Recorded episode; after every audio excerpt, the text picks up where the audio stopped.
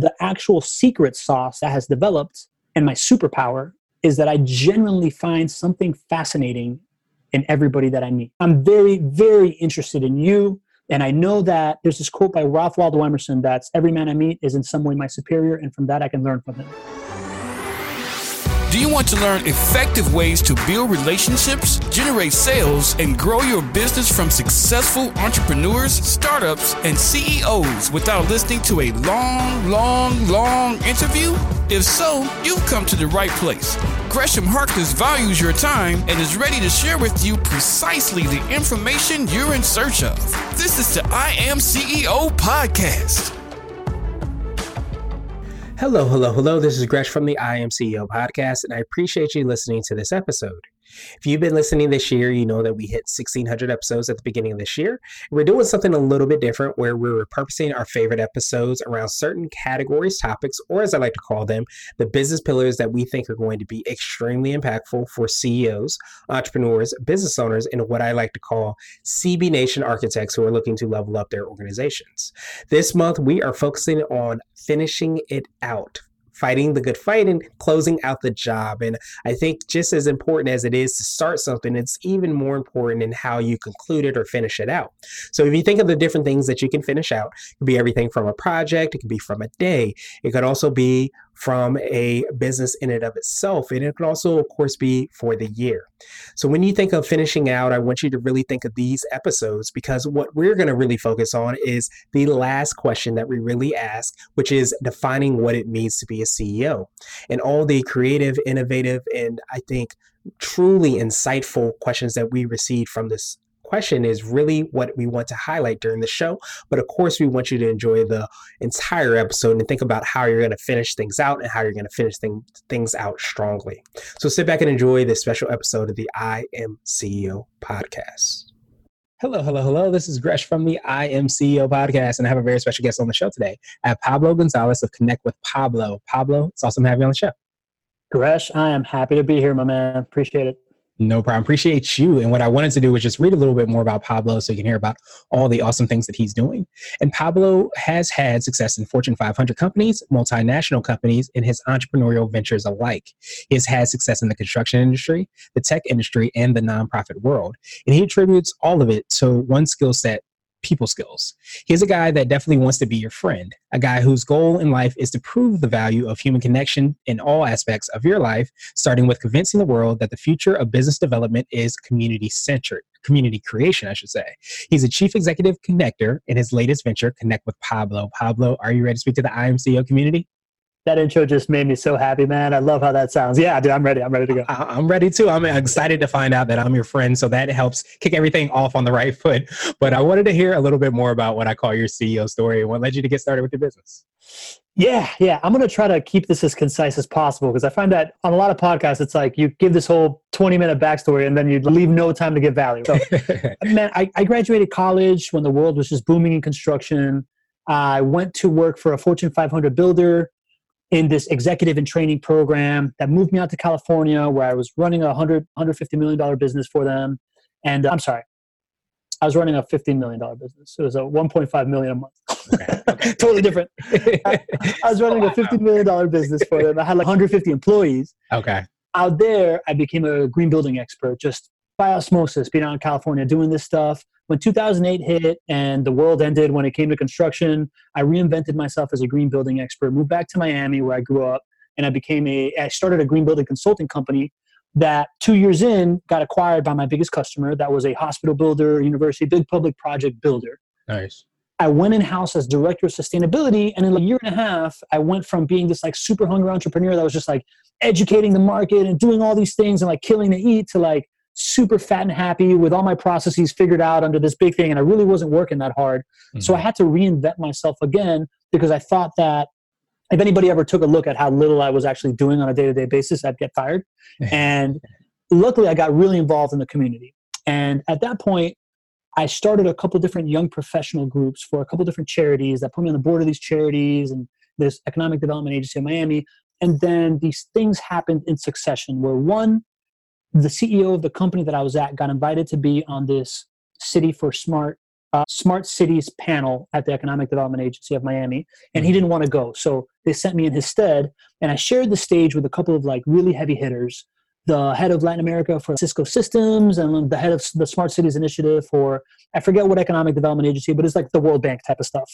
And I just sat down, I delivered my thing on how sustainability fits into all this stuff, and at the end of the event, I had a line of like six people deep waiting to talk to me, which was a major aha moment for me in thinking, hey man, if I'm up on stage, I generally am seen as someone way smarter than I think I am, essentially, right?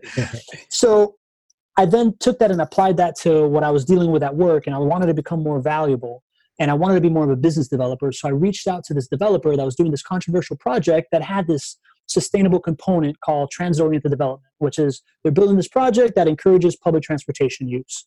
So mm-hmm. I reached out to him. I said, I want to have this panel about transit-oriented development, talk about your project, put you on stage with a politician on the board of one of my charities and a land use attorney that I've done a bunch of project with. And I invited my young professional groups that I had been stewarding to, to show up. Mm-hmm. And lo and behold, having that event for that guy brought him to the table with a $100 million contract for my company and boom i'm a business developer right? So that was a major transition point there. Then i started thinking i want to test this whole having a community leveraging stages model in an industry that isn't construction. I was hoping to expand my reach outside of miami and as luck would have it i had the chance to join this Amazon software for sellers startup company.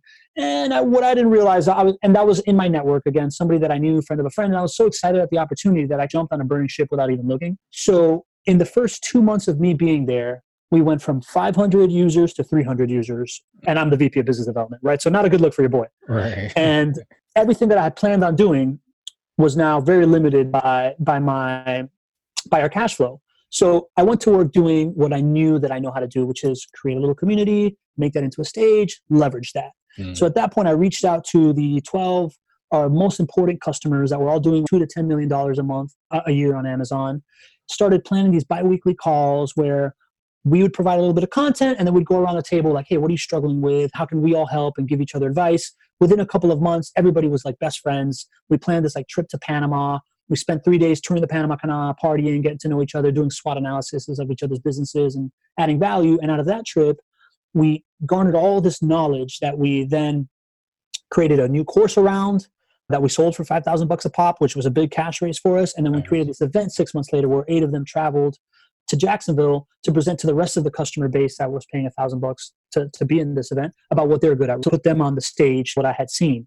Right. At the end of that year, I felt that I did what I needed to do inside this company. I proved that my thing works. I feel like I saved the company through what was a really, really hairy situation that had nothing to do with me. And I said to my partner, This was a fun experiment. I don't think I really want to build anything with you anymore.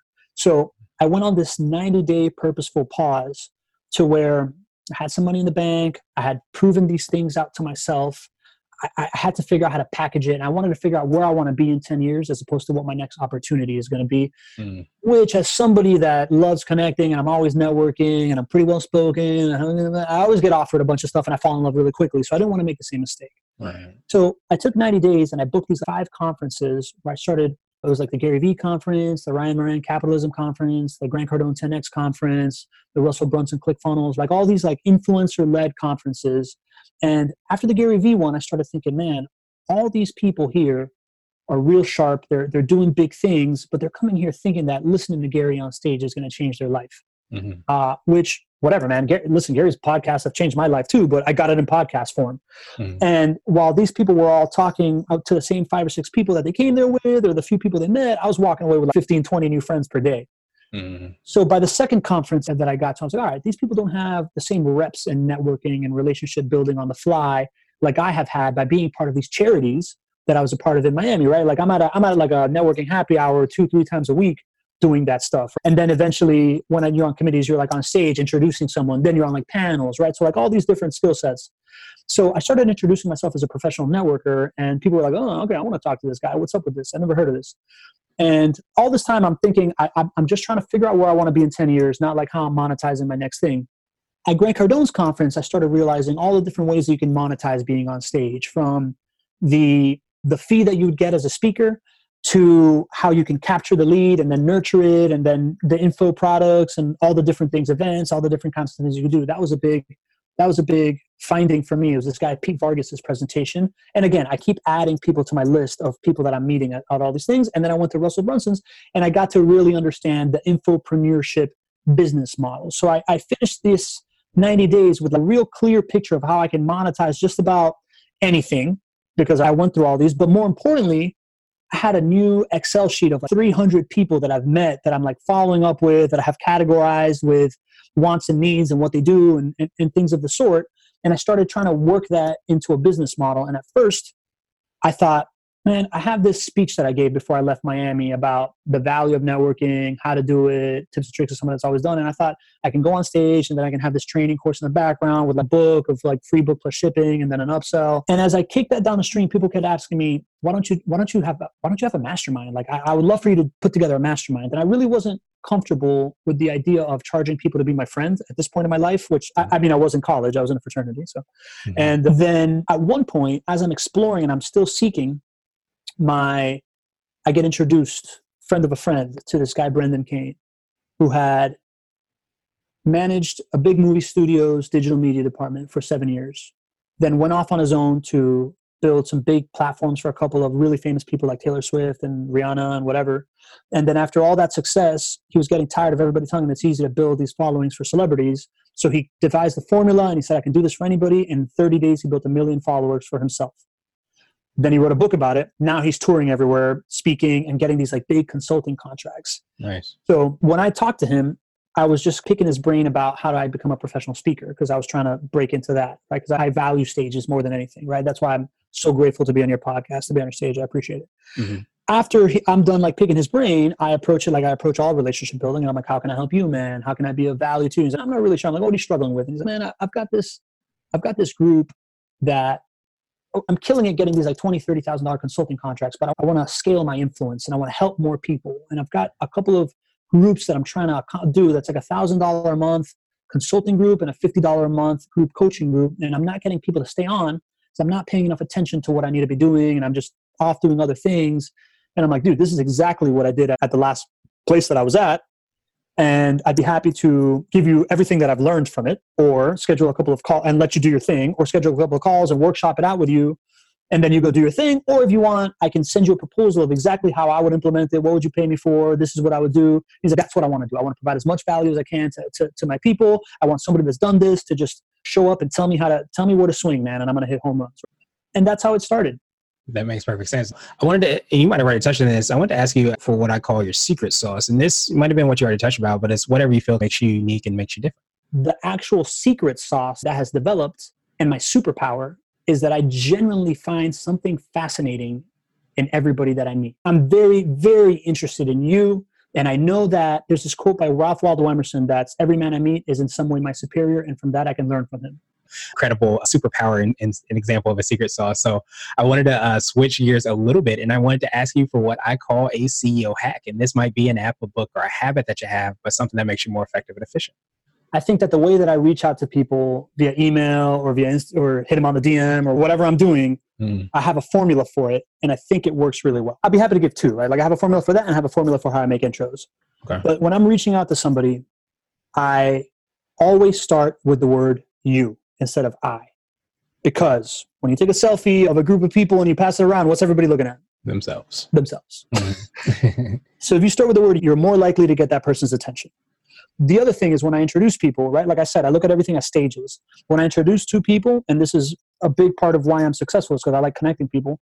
I use that as a stage as well. So I write a little paragraph about each person and why they're freaking awesome and why I think they're awesome. And then I say, I think the two of you would get along great together because you're both extraordinary people. Yeah, and I, I think that's perfect. And I, lo- I love the strategic step by step process by which you do that. So now I wanted to ask you for what I call a CEO nugget, and that is a word of wisdom or piece of advice. Or if you could hop into a time machine, what would you tell your younger business self? I'd say the biggest mistake that everybody makes is assuming that the person that you're speaking to is already thinking what you're thinking. Mm-hmm. And by that, I mean that you never start a conversation with anybody. You are simply entering a conversation that's already going on in someone's head. Yeah, I definitely appreciate that. And I wanted to ask you now my absolute favorite question, which is the definition of what it means to be a CEO. And we're hoping to have different quote unquote CEOs on the show. So, Pablo, what does being a CEO mean to you? Being a CEO is having an opportunity at true success. the way that I define true success, it has four steps. The first one is find something that you love doing that you're really, really good at. Step two, find a way to use that to serve others. Step three is find a way to monetize that while still being genuine. So you are doing something you love, that you love doing, that you're really good at, you're serving others with it, and you're also making some money on it because you're creating so much value that people want to pay you, not because you have to trick them into being your customer. And then number four is the definition of true success, which is building a business around that to the point where you have freedom. And by freedom, I, I don't mean the freedom is not the ability to do whatever you want, the freedom is the doing. Absolutely. Pablo, I, I, appreciate your time. I appreciate your, your work even more and all the awesome things you're doing to make, you know, the world a better place. I wanted to pass you the mic, so to speak, just to see if there's anything additional you can let our readers and listeners know. And then, of course, how best they can get a hold of you and find out about all the awesome things you're working on. I'm always trying to help people. Best way to reach me, my email address is you should at connectwithpablo.com. My Instagram is PG Storytelling. So Pablo Gonzalez Storytelling, PG Storytelling. And my website is connectwithpablo.com.